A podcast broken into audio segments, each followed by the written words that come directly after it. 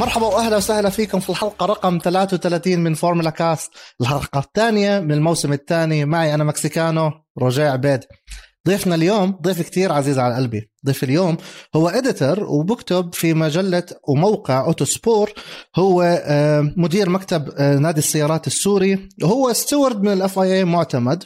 وبي الزكار زميلي في تويتر، ولحنا دايما منطخ على الناس ونضخ على كل السائقين لأن أنا بعرفه أنه مش متحيز زي رجاء المتحيز ومتعصب لفراري. فأبي كيف حالك؟ تمام، أنت كيفكم؟ كيف أموركم؟ ثانك يو أنك لبيت الدعوة. ولو thank you for having me. شكرا لكم. أهلا أبي، كيف حالك؟ كيف أمورك؟ تمام الحمد لله. كيفك رجاء؟ كل أمورك تمام؟ تمام، كله تمام الحمد لله.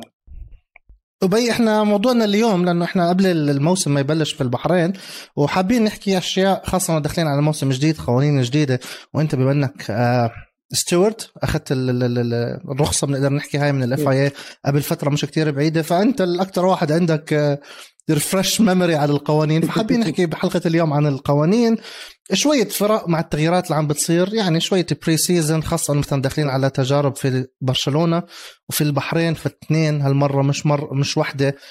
تجارب برشلونة حتكون معومة بشكل كبير وهيك مبهمة، ما في كتير ديتيلز عنها، وحنحكي شوية عن الاكسبكتيشنز ويعني التغييرات كلها بشكل عام. فنبلش بالقوانين، شو رأيك؟ أكيد أتوقع هاي الشيء اللي أكتر ناس مهتمين فيه بوقت الحالي، ولو كان موضوع شوي أحياناً ممل تفاصيله، بس قوانين الفورمولا 1 الهند هاي السنة هي أكبر تغييرات تقنية بتاريخ الفورمولا 1. يعني السيارات بين 2021 و 2022 ما إلها أي علاقة ببعض، يمكن مجرد إنه فيها سائق وفيها الهيلو. بتوقع هذا الشيء وأربع رجال وفرونت وباك وينج يعني. تماماً إيه. أكيد يعني مثل ما نحكي كثير خلال الفترة الشتوية وحتى خلال الأعوام الماضية، الغاية من هاي القوانين، من هاي التغييرات في القوانين، هي تغيير آلية عمل السيارات. نحن بالوقت الحالي بالجيل السابق من السيارات كنا عم نشوف أسرع سيارات فورمولا 1 بالتاريخ، مستويات داونفورس خيالية، بس بنفس الوقت كنا عم نشوف إنه نتيجة هالسرعة هاي واعتماد أداء السيارة بشكل كتير كبير على الجناح الأمامي والجناح الخلفي وعلى هاي القطع الكتير معقدة اللي كنا نشوفها على جانبي الهيكل اللي هي البارج بورز والقطع الانسيابية، الشفرات الكتيرة هدول. أيوة تماما. فأداء السيارة كان كتير حساس لتدفق التيارات الهوائية، فأي خلل بهذا التدفق، أي اضطراب، بيؤدي لأنه السيارة تفقد قسم كتير كبير من الارتكازية وبالتالي الأداء. يلي ساوته إدارة الفورمولا 1 والاتحاد الدولي للسيارات من حوالي سنة 2018 أو 2019 إذا مالي مخطئ، عم يدرسوا تغييرات بالقوانين بحيث السيارات تعتمد بتوليدها على الداونفورس على جوانب غير الجناح الأمامي والجناح الخلفي. هلا رح يضل في أهمية للأجنحة الأمامية والخلفية بالتأكيد، ولكن بحال وصلت تيارات الهواء مضطربة شوي للجناح الأمامي، الجناح الأمامي رح يضل عم يعمل بفعالية وكفاءة عالية أو أعلى من اللي كان الحال عليه بالسابق. فكل هاد يمكن تلخيصه إنه الهدف لما يكون في عنا سيارتين ورا بعض، السيارة اللي بالخلف تقدر تقرب على السيارة اللي أمامها وما تخسر أداء، على أمل التارجت الكبير أو الهدف الكبير لإدارة الفورمولا 1 اللي هو زيادة حماس السباقات وزيادة قدرة السيارات على منافسة بعضها وعدم التنبؤ بنتيجة السباقات. مع أنه يعني بعد سباق أبو ظبي 2021 بتخيل ما في حدا يقدر يتنبأ بأي شيء بالدنيا، بس هذا الهدف في النهاية. طب عشان أشرحها ببساطة، إحنا كنا بنشوف سائقين بيعملوا بوش، بيحاول يضغط على قدامه بس بعد أكمل لفة بده يبعد شوي، بيحاول يخفف عشان ما يخرب سيارته أو العجال أو سيارته بشكل عام ما تتأثر، فهو بس بيكون معاه أكم لفة يضغط بعدين خلص يلصص تشانس. فالتغييرات هاي بيخليه ممكن يضل يضغط أكبر ما بقدر، يعني بدل ما يعمل 5 لفات ممكن يضله التوقف كامل 10-15 لفة على نفس التاير، يضله هو ضاغط ولا خلص هي هالمرة وحظه إذا زبطت معاه ولا لا. هي تماما مثل ما عم تقول، يعني من قبل السبب انه كان يقدر يضغط 5 لفات وبعدين يتراجع، هي بسبب اول شيء انه السياره كتير صعب التعامل معها بيصير لانه الهواء ماله عم يتدفق بشكل منتظم، وبنفس الوقت في عندك جانب اخر اللي هو الاطارات عم يخبط فيها، كل بدك تتعامل مع الهواء على انه اوبجكت، يعني على انه هو اوبجكت ما بعرف. فالهواء عم يخبط بالاطار، عم يصطدم بالاطار، فعم يسبب انه ارتفاع حرارته، عم يسبب تآكله. فحتى كنا نشوف كثير سائقين يتراجعوا لورا اكثر من ثانيتين لحتى تبرد الاطارات، لحتى ما تتآكل كثير. فاول شيء في عندنا القوانين مختلفه، وثاني شيء حتى بيريلي مع التغييرات الاطارات رح تصير بقياس 18 انش بغض النظر عن قياسها، بس هي بيريلي عم تقول انه تركيبه الاطارات وتصميمها رح يسمح للسائقين، رح تكون يعني صعب ارتفاع حرارتها، فرح تسمح للسائقين بالضغط لمسافات طويله وحتى لو كانوا على مقربه من سيارات اخرى.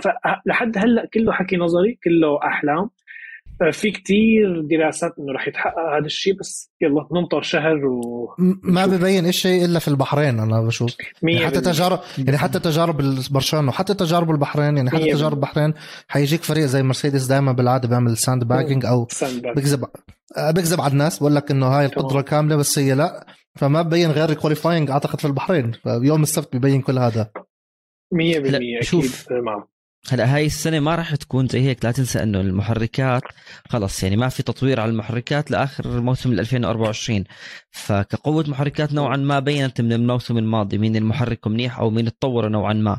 فراري ماكلارين عم تشتغل، بس هي المشكلة بأنه هلا لما رجعوا بأنه البري تيست أو التجارب ما قبل الموسم رجعوهم لتنتين، يعني لأول مرة من فترة برجع ببرشلونة وهلا بعدين بالبحرين. أنت متخيل الفرق بعد موسم طويل، موسم كان على فرق الصدارة صعب وكثير الضغط وكل إشي صار ما بعده.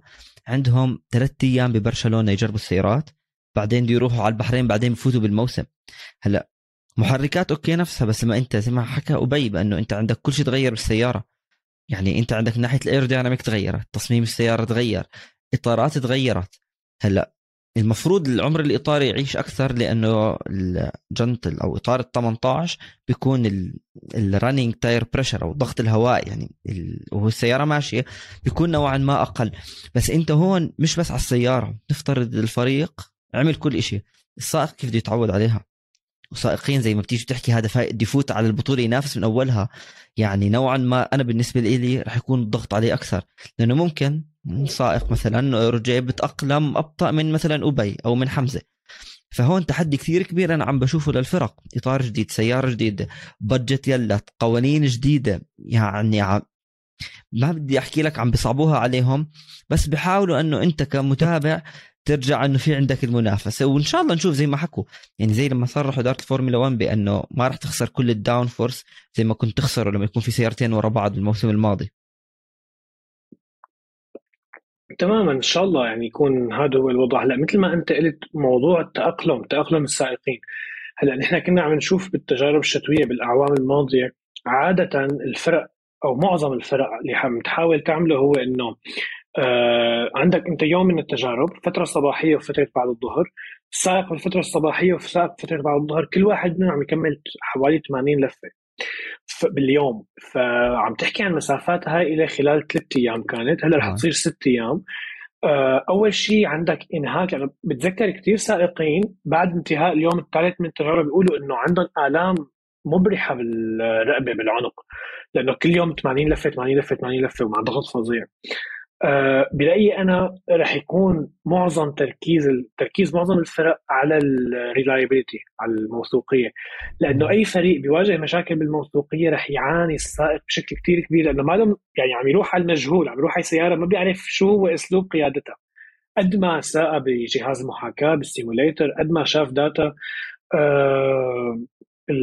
لازم يختبرها، لازم فرح نشوف هاي البرامج المكثفة كتير من التجارب برأيي رح تنهك السائقين كتير بس بتوقع أنا ما يركزوا مثلا مثل ما حكيت رجاء عنا نحن كل محرك رح يتم تجميد تطويره لنهاية الموسم أو نهاية فترة القوانين المحركات الحالية، بس بنفس الوقت بتوقع أنا أنه الفرق رح تلعب بإعدادات ضبط المحرك، ما رح تخليها بأعلى قوة كل الوقت كرمال تضمن الموثوقية، كرمال تضمن إكمال السائق لأطول مسافة ممكنة. أنا شايف أنه يعني الجير خصوصا أنه الجير صار معاهم تغير القوانين بالنسبة للجير السيارات أو ناقل الحركة للسيارات، مش كان هو كل 6 سباقات بعدين بيقدر يغير الجير بوكس من دون ما ياخد بينالتي، واذا قبلها بياخد الخمس مراكز. هلا في حكي بانه هاي كمان ممكن تتغير، انه ثلاثه جير بوكس معه طول الموسم. تخيل انت الضغط اللي على السائق بده يصير، انه انت يعني هون اليوم انا ليش معك ذكرت هاي النقطه، لانه انا معك بانه ضبط المحركات باول موسم ما نتوقع يكون اعلى شيء، لانه عبين ما يتعود السائقين على السياره الجديده. يعني هلا اي حدا بسوق سياره او جرب بحلبه، انت إذا قوة محرك أنت عارفها وعارف تأديتك، بس لما أنت تغير أي شيء بثبات السيارة دخولك للمنعطف رح يكون غير. تخيل لما أنت، أنا قرأت أكم شغلة يعني بحكي لك أنه السيارات الجديدة رح تكون هي صحيح وزن أكثر، لكن هي أبطأ بنصف ثانية. فأنت دخول منعطف كنت تفوته بمونزا مثلا بسيارة إيش ما بدك تسميه بالهاس، أوكي، هلا رح يكون مختلف، لأنه أنت الثبات عندك غير، انت اطار عندك غير. يعني انت تخيل كيف السائقين بده يصير الشغل عليهم يوم الجمعه يتاقلم مع السياره الجديده بكل حلبة، ما راح يكون زي عشان اول. هيك أنا يعني ما يمكن، عشان هيك انا مع انه يكونوا 6 ايام تجارب. هذا سبب بدك تتاقلم مع السياره اكثر، لانه اجلس المحاكاه والسيميليشن هذا ما غير لما تكون عايش عن جد ورا الستيرنج ويل. ليش الثاني طبعا اغلب الفرق، وممكن ابي ياكد علي ويعطيني اكزامبل، ممكن يجيبوا يضحوا بيوم من التجارب عشان يجيبوا سائق ثالث أو سائق تجارب من الأكاديمية عشان يقطع مايلج. شفناها بالبحرين السنة الماضية مع الويليامز، في سائق معين طلع بالسيارة، طب هذا طلع خرب، يعني ما هي كلها 3 أيام. بالبحرين السنة الماضية كانت 3 أيام بس، صبح ومساء، فهم 6 سيشن. فلما واحد ثالث بغض النظر مين وبأي بغض النظر أي فريق يأخذ يوم كامل، طب هم كلهم 3 أيام، انت عم تاخد دلت المسافة اللي ممكن نتدرب عليها. فلما يصير 6 يعني ها ممكن يكون شوية اقل ادفانتج من انه يكونوا 3 أيام مضغوطين. فانا ما انه يكونوا 6، مع انه يكونوا معوامين تجارب. والاشي الثاني اللي حكاه رجاء، انه بدك تتعود على السيارة، فالوقت اللي طويل منيح ولا لا؟ هو اكيد منيح. نحن شفنا بالسنين الماضية الفورمولا 1 عادة عم تعمل 3 أيام. الهدف الأساسي كان الحد من النفقات. هلا إحنا لهلا مكملين بموضوع الحد من النفقات، مش عن هيك يعني حتى أسلوب تسمية لأول 3 أيام من تجارب برشلونة هي ما لها تجارب، وإنما شيك داون أو تدشين إذا بدنا نقول بالعربي. يعني فهنا لأنه في هالتغييرات الهائلة بالقوانين، كرمال الفرق تشوف تختبر سياراتها، تعمل لها شيك داون، تتعرف عليها. بعدين بقى التجارب الرسمية بالبحرين أكيد كتير كان مفيد إنه يكون 3 أيام 6 أيام 3 أيام إضافية، لأنه يعني عم نحكي نحن أي عن سيارات صفر. يعني الفرق عم بلش تجمع داتا عنا على أرض الواقع من الصفر، ما فيها تعتمد على أي شيء جمعته من قبل.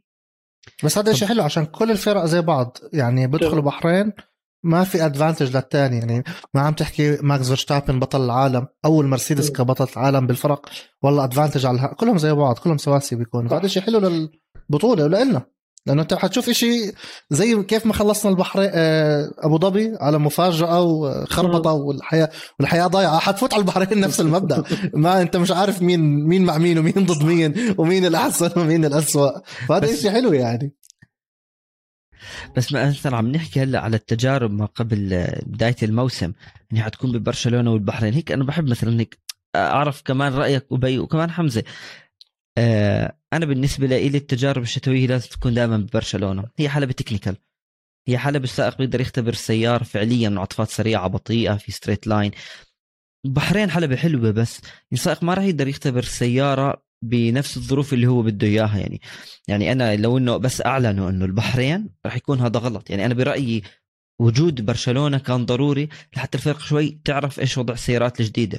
ما بعرف هل أنت مع مثلا هاي الموضوع، ولا حلبة برشلونة أنا بس شايفها تكنيكال ومفيدة للسيارات والسائقين؟ هلا حلبة برشلونة أكيد هي أكتر حلبة تكنيكال بالفورمولا 1، وبتوقع أنا هي الحلبة الوحيدة يلي فيها كل أنواع المنعطفات، فيها لو سبيد وهاي سبيد وميديوم، وفيها حتى هاي الهيربين اللي كتير ضيقة، مع إنه يمكن سرعوها هن آخر شيء منعطف 10، المنعطف 10 تمام. هلا الفكرة إنه الفورمولا 1 لحد هلا عم تفكر بأسلوب اللوجيستيكس، لأنه في عندهم اللوجيستيكس، في عندهم تحديات هائلة لحد هلا عم يواجهوها مع فيروس كورونا. أو على القليلة لما بلشوا بدهم يحددوا مواعيد تجارب كان لسه الوضع شوي مو واضح بخصوص فيروس كوفيد 19. فهلا مبدئيا برشلونة دائما كتير مفضلة للكل، لأنه أول شيء هي قريبة من كل الفرق، بتحسوا بالنص بين إيطاليا وسويسرا وبين بريطانيا، فالكل سهل يجي عليها. وبنفس الوقت الحلبة كتير تقنية ومثل ما حكينا فيها كل شيء. هلا البحرين أول شيء البحرين فيها منعطفات نوعا ما يعني متنوعة. بتوقع الشيء الوحيد اللي ما له موجود فيها هو اللو سبيد، كتير لو سبيد، بينما فيها ميديوم، فيها هاي سبيد، وفيها القصص اللي بتتطلب دائما معروفة حلبة البحرين كتير بتتطلب ميكانيكال جريب، لأنه أنت عندك سرعات عالية بعدين كبح بعدين بدك تطلع من المنعطف لك كمان سحبة طويلة، فبدك هذا الثبات من السيارة والميكانيكال جريب لتضل مع تراكشن قوي وتوصل لسرعات عالية على المنعطفات اللي بعدها. وبنفس الوقت فكرة إنه البحرين هاي السنة هي أول جولة بالموسم مثل السنة الماضية، فيعني منطقي إنه أوكي الفرق بتروح بتشحن كل السيارات طالما هي هيك رح تشحنها على البحرين مشان السباق الأول، بتشحنها قبل بأسبوعين مشان تعمل التجارب، بتضل بمحلها وبيضمنوا إنه الطقس يكون منيح، إلا إذا كان في مفاجآت ما بعرف. السنة الماضية غبرة يوم كامل تماماً. وحتى بال2009 بتذكر كان كمان في تغييرات، لك هلا خطيت بالي بال2009 لما كان في هي التغييرات الفظيعة بالقوانين. بتذكر فريق فراري وفي فريق آخر اختاروا البحرين لإجراء التجارب الشتوية الخاصة فيهم لأنه بيقدروا يعتمدوا على الطقس، فكمان التغى يمكن يومين أو ثلاثة بسبب العواصف الرملية. بس يعني إنه لأنه الأول سباق بالبحرين فit makes sense، يعني إنه ومع قانون البجت كاب فبقول لك ليه ضلنا نسافر كتير خلص صح مرة واحدة. طيب أبي بدي حاب أعرف شوية terms أو شوية مفردات نسمعها كتير بالفورمولا 1 وأجددها ومش أجددها، بس اللي عم بيصير حكي كتير عليه خاصة مع السيارات الجديدة وخاصة مع سيارة الهاس اللي أطلقوها هذيك الجمعة الماضية، أو هو ما كان إطلاق، هو كان بس الليفري تاعهم الرندرينج. terms زي البول بار والبوش، إيش لما تحكي عن البول أو البوش خاصة اللي على العجال، إيش هم هدول وإيش وظيفة هاد وليه أنت ممكن تستخدم البول وليه إحنا عم نحكي عن سيارات الهاس إنه بول أو بوش؟ تمام. هلا نحن عم نحكي هون عن أنظمة التعليق، هي pull road أو push road، نظام أذرع السحب أو الدفع. تمام. هلا هي كلها بتتعلق بنظام التعليق بأسلوب تموضعه، سواء يعني صعب بصراحة بدون رسم، بس بأسلوب تموضع واحد من أذرع نظام التعليق، إما مثبت بأعلى الهيكل أو بأسفل الهيكل، فعلى أساسها إما بيعتمد على الشد أو على السحب، على الشد أو على الدفع. هلا عادة من حوالي 2010-2011 معظم الفرق كانت عم تستخدم البول رود بنظام التعليق الخلفي والبوش رود بالأمامي. فريق فيراري تأخر شوي لحتى اعتمد حتى البول رود بنظام التعليق الخلفي، بس اعتمد البول رود حتى بالأمامي بال 2012-13-14-15. هلا هي كتير الفروقات بيناتهم بسيطة، ولكن بتأدي لتغيير أسلوب استجابة السيارة أو أسلوب يعني كيف السائق بده يتعامل مع الانبوت، كيف بده يحاول ينعطف، لأنه أنت عم تغير أي ذراع هو اللي عم يتحرك. فالفكرة أنه البول رود عادة بيخلي عندك مجال هواء أكبر أنه يتدفق حول السيارة، كونه هو بتوقع ما هذي بتذكرهم صراحة بضبط، توقع هو للأسفل. اي تمام البلرود للأسفل.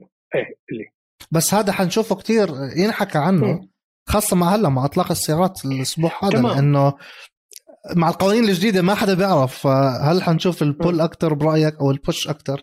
هل حنشوف السيارة بيحاولوا يخلوها يعني حتى الاسبكت على السيارات، اذا طلع سيارات المرسيدس والريد بول من السنوات الماضية بتلاقي إشي أعرض من إشي أكبر من إشي من ناحية الطول، فهل ممكن هذا كمان نشوفه إنه نظام التعليق بيحب الأصغر شوي، أو هل أكبر، أو هل القوانين الجديدة لازم يكون في مشابهين من ناحية الطول أو العرض، أو يكون نفس النظام التعليق، ولا حرية للفرق؟ هي في حرية للفرق أكيد، هي كل فريق بيعمل يلي بيناسبه، بس الفكرة إنه هاي السنة طالما نحن عنا الجراوند إفكت أو عنا توليد الارتكازية، القسم الأكبر من الارتكازية رح يكون جاي عن طريق أرضية السيارة. فأنت هدفك كمهندس تصمم سيارة بتقدر تخلي تدفق الهواء أكبر كمية ممكنة من تدفق الهواء رايحة باتجاه الأرضية، رايحة باتجاه الشيء اللي عم يولد لك أكبر نسبة من أداء السيارة. هلأ البول رود بيساهم بهذا الشيء، بيفتح مجال بين أذرع نظام التعليق، بيخلي هالهواء بالفعل يتوجه أكثر نحو أسفل السيارة، نحو الأرضية. بس الاختلاف أو على الأقل الشيء اللي عانى منه فريق فراري لما اعتمد البول رود 2014-15 مع مقدمة السيارة المنخفضة، كان كتير السيارة صعب إيجاد معايير الضبط المثالية لها بالمقدمة. يعني لما أنت تلاقي الضبط الصح بمقدمة السيارة كان البول رود مثالي، بس إيجاد هذا الضبط كتير صعب، ومشان هيك فراري يروحوا على البوش رود لأنه في معهم مرونة، في معهم فلكسبيليتي أكتر إنه يلاقوا ضبط مريح للسيارة. فهلا هاي السنة كل يعني لحد هلا كل الشائعات والتقارير عم تقول إنه نظريا البول رود أسهل، رح يختلف يعني لأنه السيارات كلها مختلفة. فتوجيه التيارات الهوائية لأرضية السيارة عبر البول رود رح يكون أسهل من البوش رود، فمشان هيك معظم الفرق رح تلجأ لهذا الشيء. طب أسرك سؤال قبل ما يسأل رجاء، لأنه حاس رجاء عنده سؤال لا عيونه مبين. لا هلا هو في سؤال بس كمان تعليق قبل السؤال، واللي هو لأنه هلا من 1982 كانوا مانعين للموسم الماضي للجراوند فلور إفكت، هلا رجعوا على سيارات الفورمولا 1، فكمان هاي اصلا رح تكون شيء جديد لجميع السائقين فعليا، ولا سائق عنده خبره كيف اداء السياره رح يكون مختلف. يعني مين اكبر واحد؟ فرناندو الونسو، حتى الونسو ما بيعرف هذا الموضوع. فهاي التغييرات كلها اللي عم بتصير هلا، الكل حكى بانه بدنا نزيد التسابق والحماس والتجاوزات ونصعب الامور على الكل ونقرب الفرق مع بعض، بس هو فعليا احنا بنعرف بانه كله عم بيعملوا للسيفتي، يعني بيحاولوا نوعا ما انه يعني اي شيء بتعمل فورمولا 1 تزيد الامان بهاي السيارات. بس في شغله يعني اذا حدا بيتابع الفورمولا 1 من زمان غيرنا رح يعرف بانه الجراوند فلور افكت هلا زمان كانوا يلعبوا فيها بالجناح او بحطوا السايد سكيرت اللي هي زي الاجزاء اللي على جانب السياره، هاي السنه ما في منه هذا الحكي. تمام، هلا هو هي الفكره بتوقع بتلعب كمان دور بالسيفتي، لانه لو بعتمدين على السكيرتس كنا او انا ما كنت شوف، انا كنت لسه ما كنت موجود، هو لا على التلفزيون ولا يعني يوتيوب حتى تمام او التقارير وهيك، انه بوقتها قبل 82 كانت السيارات انه مجرد اذا طلعت على الحفف الجانبيه بيصير مثل بيروح الهواء يعني، فبتفقد كل الداون فورس فجاه، ففورا كان كثير يصير حوادث. فمشان هيك بتوقع تفادوا هنا موضوع السكيرتس بشكل كتير أساسي لحتى يضمنوا السيفتي. شو رجع أسأل؟ هلا خلص خد راحتي أبي أخذ راحتي. تمام أبي، السؤال اللي كل بسأله وفعليا الكل عم بسأله، هل في DRS بهاي السيارات الجديدة ولا لا؟ لأنه كل الصور شفناها حتى اللي راحوا حضروا السباقات لايف كان موجود على في الفان زون في سيارة 2022 كونسبت كار، شفنا بسيارة الهاس، حتى يعني أي شيء عم بتشوفه هو أو رندرينج بتشوف عن زنت، بتشوف جناح خلفي جديد 100% شكله غير، أنا شفت شكله حلو. بس DRS كيف هيشتغل؟ وهل حيكون في DRS يعني قانونيا؟ هل في DRS؟ لأنه الشفرات مش مبينين إنه حيفتحوا، لأنه ما في لهم سلوبس على اليمين والشمال، أو مكان سلوبس يعمل هيك يزلق ويفتح الشفرة. هل في DRS ولا ما في DRS؟ هلا الجواب المختصر هو انه في هلا صحيح اننا كنا متعودين على DRS انه كان من قبل عنا الصفائح الجانبيه للجناح الخلفي او الهند بليتس اللي هي مثبت الصفيحه الرئيسيه بيناتها، فعندك شكل واضح للصفيحه كيف رح تفتح.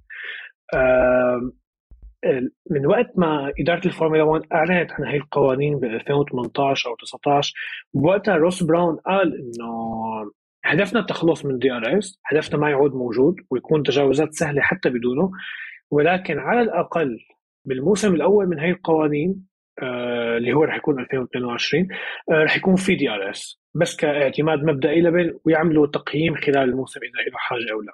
هلا كيف رح يشتغل بدون رسوم يمكن صعب شوي، بس الفكرة أنه بالصفيحة الأعلى للجناح الخلفي صحيح هي على الجوانب عم تنزل وتندمج بالصفيحة اللي تحتها، بس قبل ما تندمج رح يكون في عنا خط من هون وخط من هون أو عارضة من هون كتير صغيرة، يعني مثل الفصل رح يقدر يعمل الفتح، رح يقدر يفتح. أيوة تمام، ونحن ما شفناهم السيارات اللي كانت عم تنحط بالسباقات الماضية الشوكاري الأولى وما شفنا حتى بسيارات هاس، لأنه هي مجرد تصميم مبدئي، بس هو رح يكون في بالنص DRS ميكانيزم مثل العادة، يعني ما في أي عشان هيك الكل بسأل لأنه إحنا ما شفناها.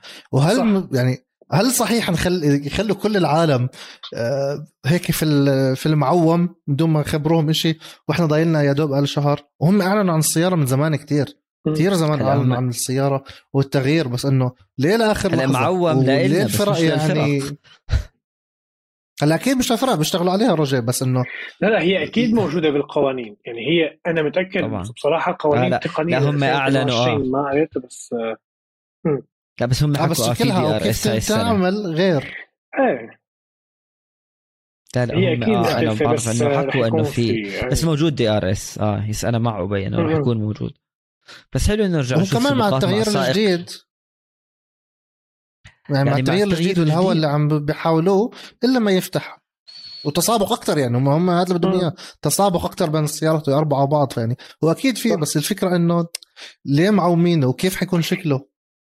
يمكن هن بدهم يروجوا لفكرة إنه السيارات بالمستقبل ما راح يكون إلا DRS بدل شو من هلا ما بتعرف. حلو نشوف السيارات ناري هذا التصريح من روس براون وأنا قرأت إنه في وانا قرأت بانه السيارات الموسم الجاي راح يكون فيها DRS، بس حلو نشوف السائقين موجودين هلا من دون DRS، شوف كيف راح يتجاوز. اكيد انا راح تكون يعني متعلقه انا التجاوزات اللي بتعلق بالذاكره هي اللي بتصير بدون DRS 100% طبعا. هي هاي انا معك فيها هاي. وخلونا هلا نفوت مع البيت ومع السيارات الجديده بموسم 2022 وبنرجع لكم.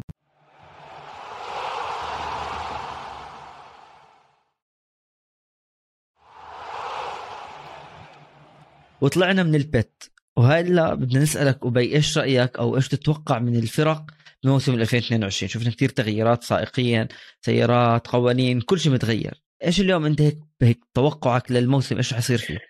هلا عادة صعب كتير تنبؤ بأي موسم من مواسم الفورمولا 1، بس هاي السنة التنبؤ رح يكون مستحيل لأنه مثل ما حكينا كل الفرق عم تبلش من الصفر.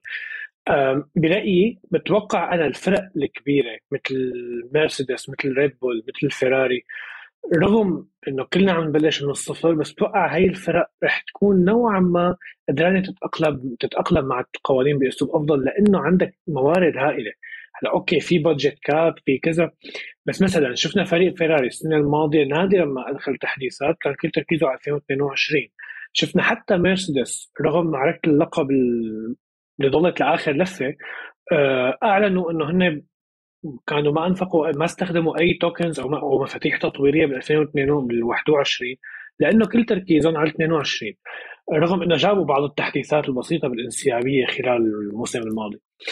فريق ريد بول هو علامة الاستفهام الأكبر بالوقت الحالي، يعني فريق ريد بول اوكي بال 2009 2010 كان ممتاز، بعدين بدك تشوف بال 2014 لما صار عندنا القوانين المحركات الهجينه الهايبريد ايرا تمام عانوا شوي، بس فينا نلوم معاناتهم على كبش الفدا، كان بوقتها رينول يعني لحد هلا هن حق عليهم كان، بس بترجع مثلا بتشوف بال 2017 لما صار فيها التغييرات كمان جنى على السيارات الاعرض الاسرع، الكل كان متوقع فريق ريد بول يتألق وخاصة مع أدريان يوي وكذا، بس شفنا بوقتها من 2017 السيارة كانت كتير بسيطة بمواصفاتها الأولى، بعدين طوروها وتحسنت تأديتهم. فعلامة الاستفهام الأكبر فريق ريد بول. فريق فراري يعني لازم يكون أداؤهم ممتاز، لازم على الأقل آخر فرصة لهم آخر فرصة يعني فريق فراري، لأنه كل وعودنا على 2022 وبدون أي مقارنة هن أكبر فريق بالفورمولا 1، ما حدا عنده هاي الموارد اللي عنده إياها فريق فيراري.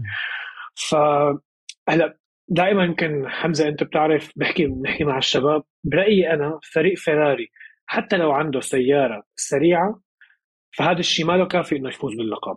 فريق فيراري بحاجة كتير لوتيرة تطويرية هائلة خلال الموسم، حتى لو بلش الموسم مع أسرع سيارة نحن بموسم 2022 مع هاي القوانين الجديدة كل الفرق رح تقدر تلاقي تفاصيل تطورها بسرعة كتير كبيرة. ففريق فراري لازم يتأقلم، لازم يطور السيارة بشكل كتير ممتاز طوال ما يغلط بالبيت ستوب تماما. هاي الشغلة الثانية إدارة أفضل، إدارة رياضية أفضل بالبيت ستوب بالاستراتيجي ممكن تكون الأول بفرق ليكو، بس شفنا هاملتون بأبو ظبي كان الأول بفرق قديش، وصل الفرق 15 ثانية قدام فيرشتابن، بس خطأ استراتيجي خسر كل شيء. فبتوقع هاي النقطة لفريق فراري أنا الأهم، لأنه كل الأعين بتحسوا على فريق فراري وشو رح يعملوا.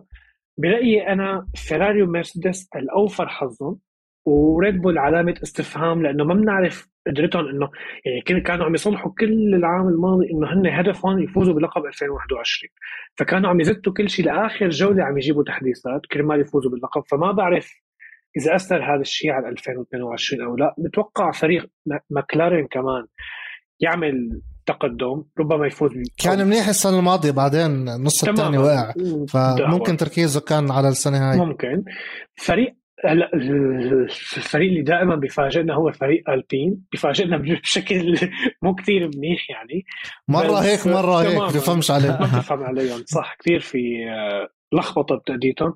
بس برأيي أنا فريق ألبين مجرد يقدموا سيارة توب فور أو توب ثري لألونزو، برأيي ممكن يعمل شيء كثير مميز، لأنه هي السيارات بتعتمد كثير على أداء السائق، يعني قديش السائق بيقدر يضغط ويتأقلم معه.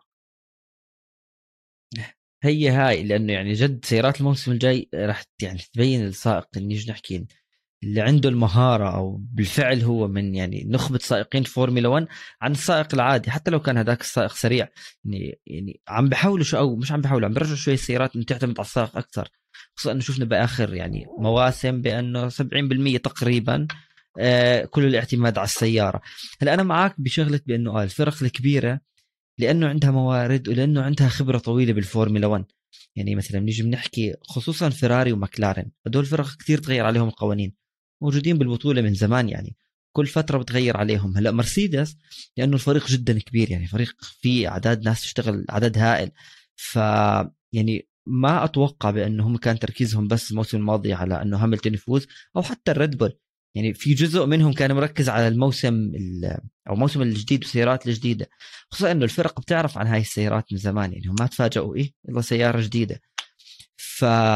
وكمان يعني اللي ممكن نشوفه اللي هو أستون مارتن، أنا على علامة استفهام فريق أستون مارتن وفيتل بالبينك مرسيدس، وكيف صارت سيارة كارثي كان الموسم الماضي. يعني وانت قارن زي ما حكى أبي ألونسو مع فيتل، يعني ألونسو أعطيه سيارة منيحة، ما بدي أحكي لك أسرع سيارة رح تلاقيه بفوز، خصوصا مع سيارة جديدة طلع بوديوم بالقطر. الفرق هاس ويليامز كلهم بيعتمدوا على يعني الفرق الثانية، على مرسيدس وفراري، بس حنشوف منافسة. بس كلقب أنا بتوقع إلا إذا شفنا مفاجأة زي بال 2009 حضلها ريد بول مرسيدس، يعني أنا ولا حتى فراري اللي عم نشوفه هلأ من دون تجارب. فراري شوف، هلأ أنا مشجع فراري وأنا بحب فراري، بس فراري حنشوفها بوديوم، حنشوفها تفوز. بس انت ذكرت نقطة مهمة، ما بدك أسرع سيارة أو أفضل سيارة بس لتفوز، بدك فريق كامل، بدك إدارة الفريق. انت عندك كارلوس ساينز وتشارلز لكلير، طب يعني هلأ الكل بحكي لك في تجانس، بس لكلير الكل حاطط أمله بأنه هو بطل عالم، أجل كارلوس ساينز بأول موسم فوت عليه. طيب انت عندك لما تفوت على البيت، تطلع على البيت، استمرارية، شو أداء السيارة، المحرك جد رح يكون سريع زي آخر جزء من الموسم ولا لا. قارنوا بريد بول ومرسيدس، هدلاك عندهم مقومات نجاح أكثر من الفراري حاليا. رح نشوف يمكن 2009 شفنا كيف صار في تغييرات القوانين، فريق جديد ما حدا توقع أنه يفوز، بس كقراءات لا، حضلها أول تاني مرسيدس ريد بول، ثالث رابع فراري ماكلارين.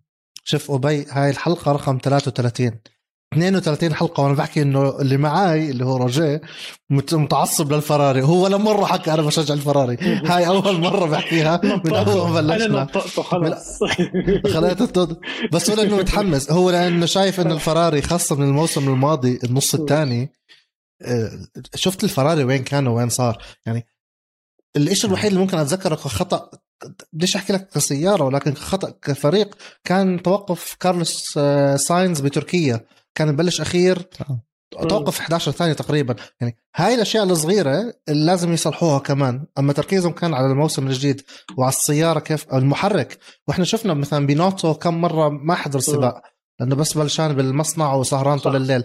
فهون هلا هيك بعد 33 حلقه رجعت حمس وقال لك فراري عشان لا بتعرف ليش. بس كمان السنه الجايه يعني حيكونوا يعني انا برايي حيكونوا مرسيدس زي ما حكى رجاء، حيكونوا مرسيدس وريد بول، بس الفراري مش بعيد مليون نقطه، لا حيكون وراهم وممكن يفوزوا سباقات كمان يعني.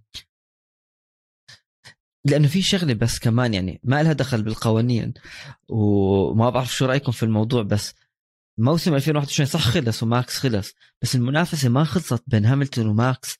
سيارة ضعيفة، سيارة سيئة، سيارة مش ثابتة، هدول الاثنين جايين يكملوا يعني يكمل زي كأنه أنت ما بتفوت على سباق جديد بالبحرين، يعني سباق تكملة لإيش صار بأبو ظبي. أنا متأكد يعني مستحيل الاثنين يفوت بالضبط تكملة، يعني كل حدا بلش موسم جديد هم لا أنه خلاص أنت فزت بداك الريس أنا جاي أفوز. هاي كمان نقطة يعني عامل نفسي اليوم للضغط على الفرق.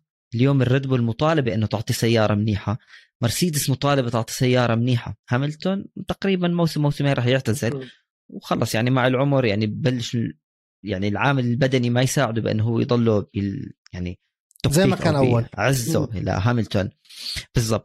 فهم مطالبين يعطوا سيارات. فراري ماكلارين مش مطالبين، حكوا لك فراري من زمان إحنا سيارتنا ما بتنافس، احنا عم نشتغل على الهداوي بس. وماكلارين نفس الاشي، كم إلهم ماكلارين لحتى يبلش يرجع الفريق؟ ولا فريق عليه ضغط زي ريد بول مرسيدس. فراري فازت ما فازت دائما وضعها سيء صاير. ماكلارين نفس الاشي، أستون مارتن، فيتل، ما في ضغط.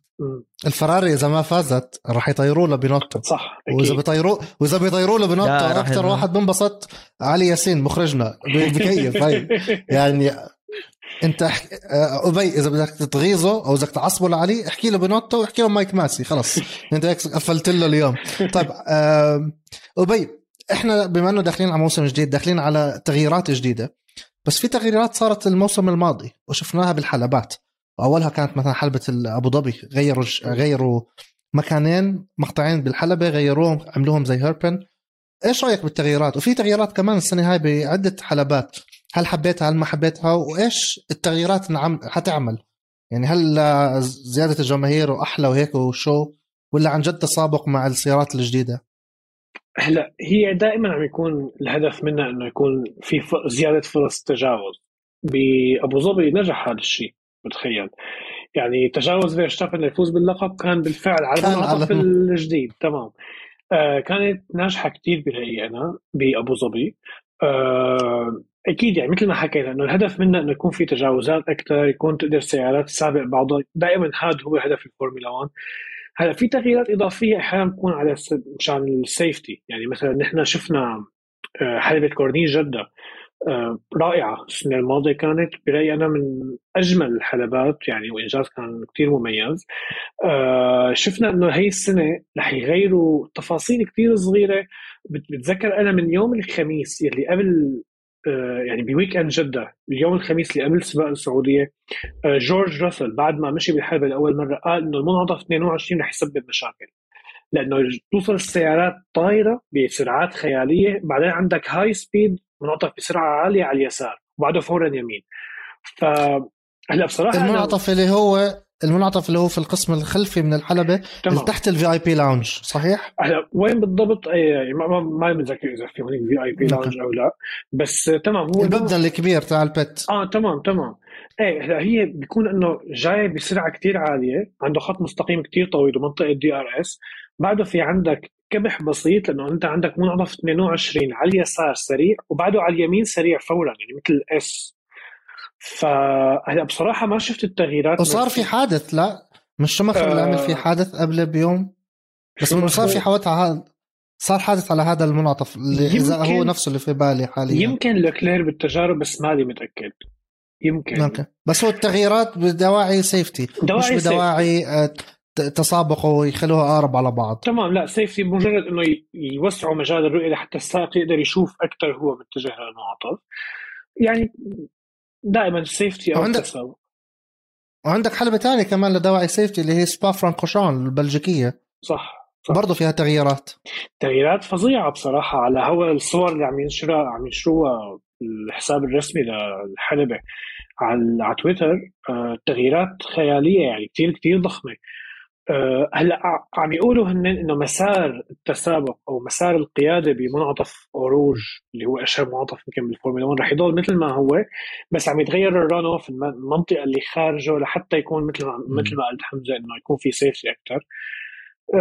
ان شاء الله يعني ان شاء الله يضل في تحديات لهذا المنعطف، بس اكيد يعني احنا شفنا بالسنين الماضيه من 2019 حادث الاليم لانطوان اوبير، وبعده شفنا كذا حادث هناك عم يكونوا لاندو نورس، دبليو سيريز، لاندو نورس، جاك ايتكن بالورد اندورنس تشامبيونشيب برضه عمل حادث على نفس المنعطف، وحتى غير اون روج ابي المنعطفات اللي بعدها يعني بعد الكامل ستريت المناطق اللي بتكون الجدار مش ملزق بالحلبة ولكن المنطقة اللي جنبها ما بينهم اللي احنا بنسميها سيفتي اريا بتكون معبدة، عم بيخلوها جرافل اكثر، عم بيخلوها شوي حصى ومش معبدة لانه يعمل لك بريك قبل ما تضرب الحيط برضه، فهي كلها دواعي سيفتي اكثر.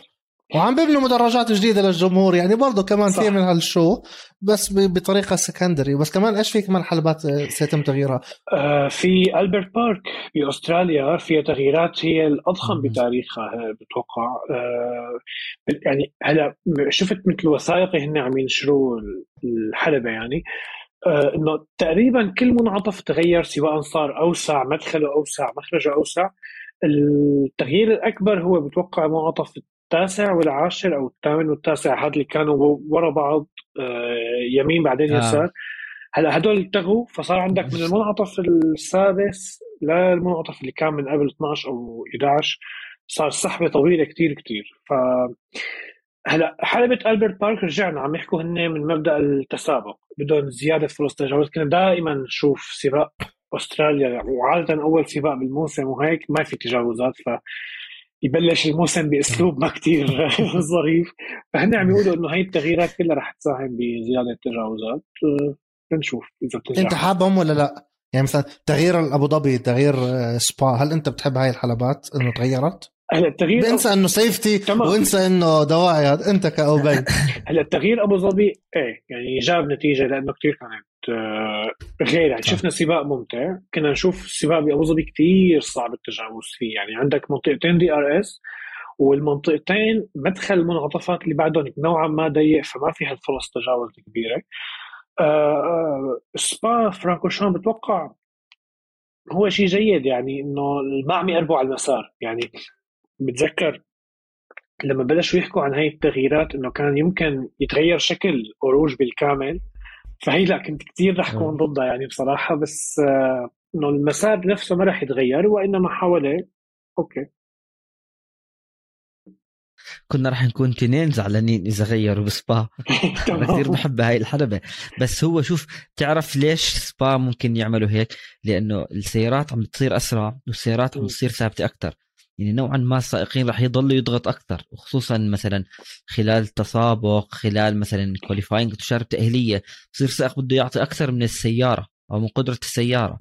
فعليا هناك الحادث مميت وأصلا صارت يعني، وحلبة جدا سريعة وفي كثير سائقين جداد عم بفوتوا الفورمولا 1، يعني ما عندك الخبرة الكبيرة أنه أنت يعني بخصوصا المنعطف أوروج كيف تفوتوا وكيف تطلعوا، هاي سيارات نوعا ما ممكن تفوتوا فلات اوت انه خلص ما في داعي تهدي. فنوعا ما منيح لانه سائقين جداد ممكن سائقين هم يعني مش افضل السائقين اللي يكونوا بالفورمولا 1. انا حتحفظ على هذا الموضوع، هذا موضوع بده بودكاست لاشهر حتى احكي فيه، بس هذا الاشي منيح. هلا بابو ظبي اكيد يعني انا بفكر يزادوا لنا شوي هيك تجاوزات صارت احلى الحلبة. بالضبط هي هاي. بس شوف اليوم أبي اللي عم بصير بالموسم الجاي، يعني هي زي ما انت حكيت بأول شيء من أكبر تغييرات بالفورمولا 1. انت غيرت قوانين، غيرت إطارات، غيرت سيارة، غيرت حلبات، أو أطول موسم. هل الفرق اليوم والسائقين بغض النظر مين الفريق ومين السائق عندهم قدرة بعد موسم كان جدا صعب على الجميع الموسم الماضي، وبعد واللي قبليها كان بفترة كورونا وكل اللي صار مع الفرق؟ هل الفرق اليوم رح تقدر جد الموسم تتأقلم فيه بسهولة؟ انت عم بتغير كثير اشياء، حلبات غيرت، يعني كل اشي تغير اليوم، موسم طويل. هل الفرق اليوم موسم اطول موسم وجاي من مواسم كورونا كانت جدا صعبة للفرق، التنقل، السائقين اللي انصابوا، التنافس اللي صار. هل الفرق عندها القدرة للتأقلم سريعا؟ هلا شوف، انت حكيت نقاط كتير مهمة. اول شيء كتأقلم، الفرق رح تقدر تتأقلم. يعني نحن عم نحكي عن افضل اشخاص بمجال رياضة المحركات بالعالم، اعضاء كل فريق من مرسيدس لهاس، يعني انا متأكد كل شخص فيهم هو على اعلى مستوى.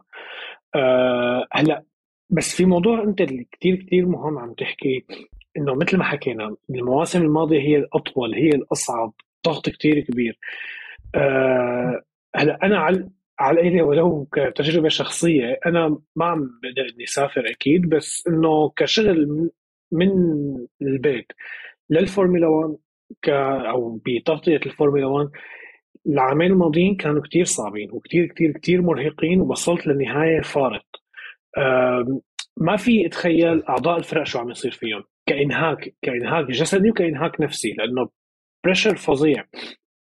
ففكرة إنه خلصنا من هذاك الموسم وفايتين هلا على الموسم الجديد، أعضاء الفرق رح يقدروا يتأقلموا مع السيارات الجديدة، مع كيف ضبطها، كيف التعامل معها كذا، حتى الوقود الجديد اللي هو فيه ايتين وهالقصص.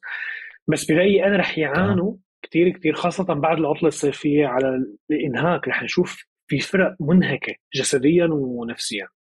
بلاقي هذا الموضوع يعني كثير لازم، يعني ما لازم ينترك بصراحة. أنا شفت أنت عم تحكي عن إنهاك، بتذكر قرأت قدامي الكالندر تاعت 2022 في 5 دبل هيدرز وفي 3 ولا 4 تريبل هيدرز باك تو باك. طب أنت بموسم زي هيك أنت تخيل، ومش إنه والله دول جنب بعض، أنت بتحكي مثلا أردن وسوريا، بتحكي بحرين والسعودية، لا أنت عم تحكي عن دول يعني في كان باك تو باك ما أيوه يعني ما بعرف كيف يلعب.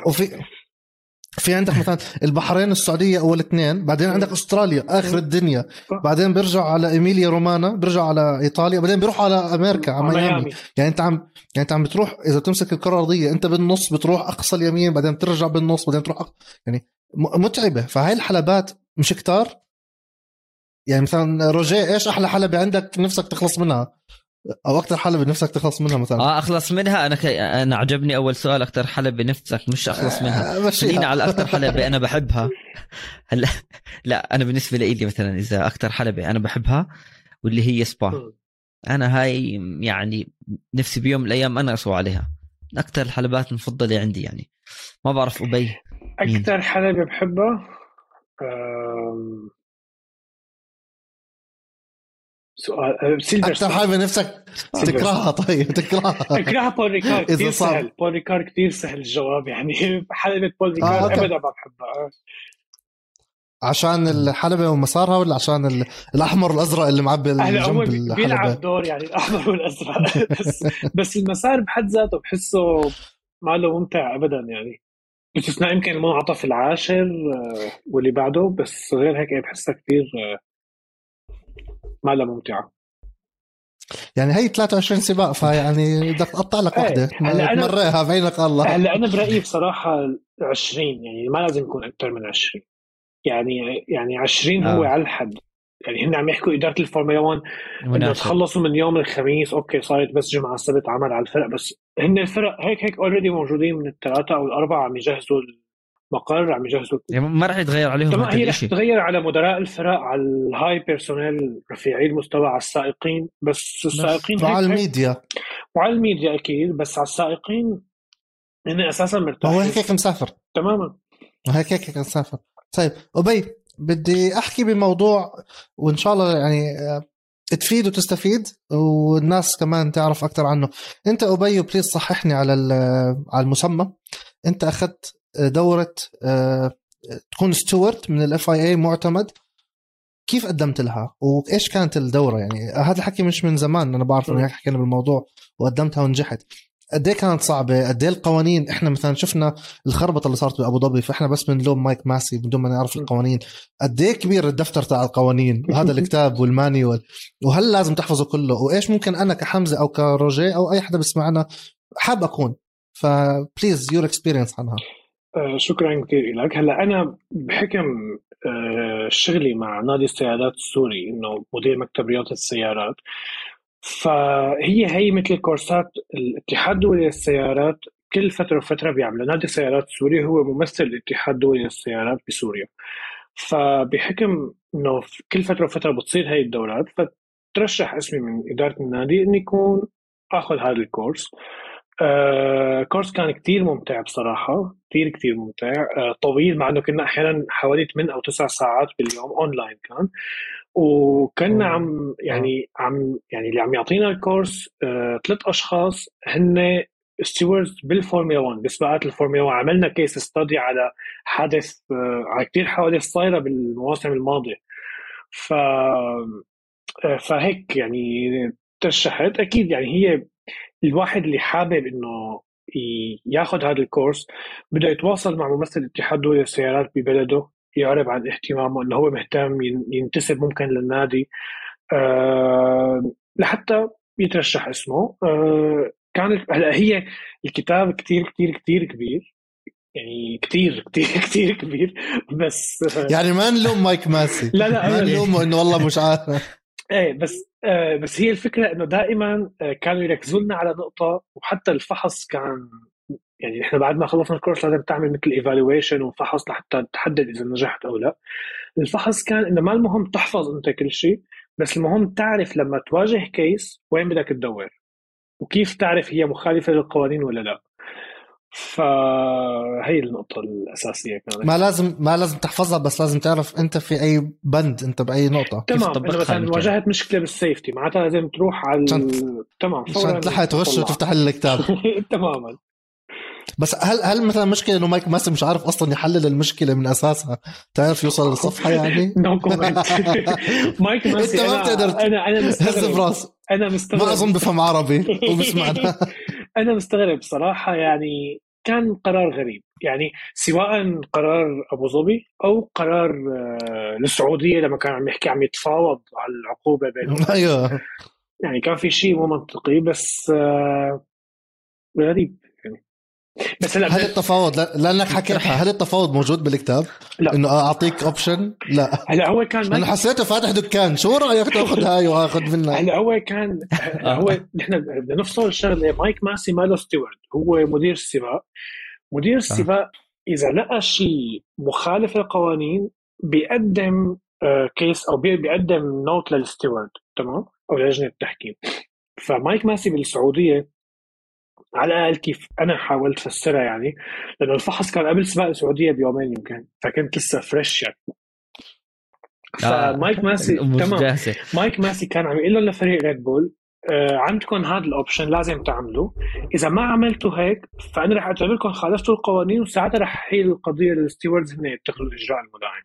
بوقتها بتوقع هيك، بس بأبو ظبي صار اللي صار بأبو ظبي صار. أنا ما يعني بصراحة غريب كتير، يعني كانت قراراته. رح نحضر بنتفليكس، ما هو صح شهر مش ضايد إشي لدرايف تو سيرفايف، ضايد بالضبط شهر لإله. هو فعليا اللي صار يعني مش بس ضعف من مايكل ماسي أو التردد باتخاذ القرارات، هو بس عشان يزيدوا هيك الحماس وهالموسم الخرافي وتحضر نتفليكس. تمام، بس كان بيقدر يعني أنا يعني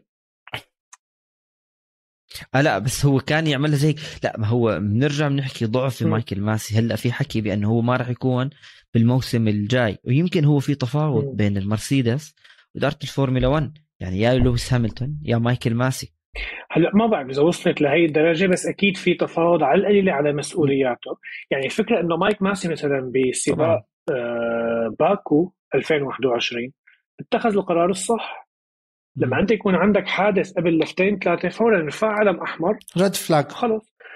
فكان هيك لازم يعمل بكل سهولة، بس غريب اللي صار. يعني أنا ليش هو أندر بريشر كان جزء البريشر كبير عليه. هلا أنا أول شيء ما بدي الناس تفهمني إني مثلا مشجع لويس هاملتون أو مشجع ماكس فيرشتابن. أنا برأيي إنه هاملتون كان بيستحق اللقب وفيرشتابن بيستحق اللقب أكيد صح. بس أنا ليش كرهت السباق أو كرهت آخر لفتين بسباق أبو ظبي كتير، لأنه يعني كانوا نزعوا لنا موسم رائع من المنافسة بين فيرشتابن وهاملتون. صار الكل عم يحكي موضوع سياسية، ومايكل ماسي عمل هيك ومدري شو، وفيرشتابن ما لازم يستحقوا يعني. فهالموسم طلعوا لك نظريات مؤامرة، ايه، فهالموسم يخربوها بالآخر. الموسم الخيالي هذا يعني انتزع بقرارات كتير غريبة كانت. طيب أبي إحنا آخر إشي بنحكيه بالحلقة تاعتنا هو المنعطف الأخير اللي هي المساحة المخصصة لإلي إني أتهبل على مازبن. بس يعني هيك كم مرة زحلة، هل بدخل بالحيط بالقلعة ببكو يعني هل ممكن زحلة السباق الجاي ولا لا؟ بس هاي المرة بدي أترك لك المساحة تحكي لنا قصة حلوة صارت، لأنه أنا بعرف أنت حضرت سباق بكو لأنه حكينا عنه، حضرت البحرين وحضرت سباقات تانية، فإيش في قصة حلوة صارت معك؟ إيش شفته قدامك؟ هلا بالنسبة لمازبين صح إنه أنا كان عندي ملاحظة إنه منيح كشفوا يوم الجمعة عن السيارة اللي راح يخبطها بال 2022، ملاحظة على الهامش حلوة. بس هلا بصراحة يعني هو شيء مثل الحلم، يعني أنا الحمد لله إنه محظوظ كنت إنه أخذت كترخيص كصحفي، فقدرت إني أحضر سباقات كصحفي بالبادوك بالميديا، فكنت على مقربة من كتير تفاصيل حلوة وممتعة. في كتير قصص حلوة صارت، مواقف غريبة. هلا أكتر موقف بضلع الآن بذاكرتي بسباق البحرين 2015 أو 2016 ما متذكر. البحرين أول شيء على الهامش حلبة البحرين الدولية، يمكن على هوا حتى أنا سمعت من صحفيين عالميين إنجليز وهولنديين كنت أقعد معهم بالسباقات يقولون إنه الشيء اللي بيعملوه بالبحرين ما في أي حلبة بتعمله، من ناحية الضيافة والهيك الاحتفاء بالفورمولا 1 كله. فاللي كان يصير يوم الخميس كل سنة، يوم الخميس بالبحرين بالبادوك بمنطقة تواجد الفرق والميديا كانوا يعملوا حفل عشاء متاح للفرق ومتاح للميديا وفيه كل شيء بدك اياه، يعني بالفعل كان رائع. فا اوكي في مشاوي، في شاورما، في كثير قصص كنا نشوف. هلا في بعض سائقين الفورمولا 1 يكونوا موجودين عم ياكلوا خس، عم ياكلوا سلطه، بتعرف الفتنس تبعهم لانه ما بصير.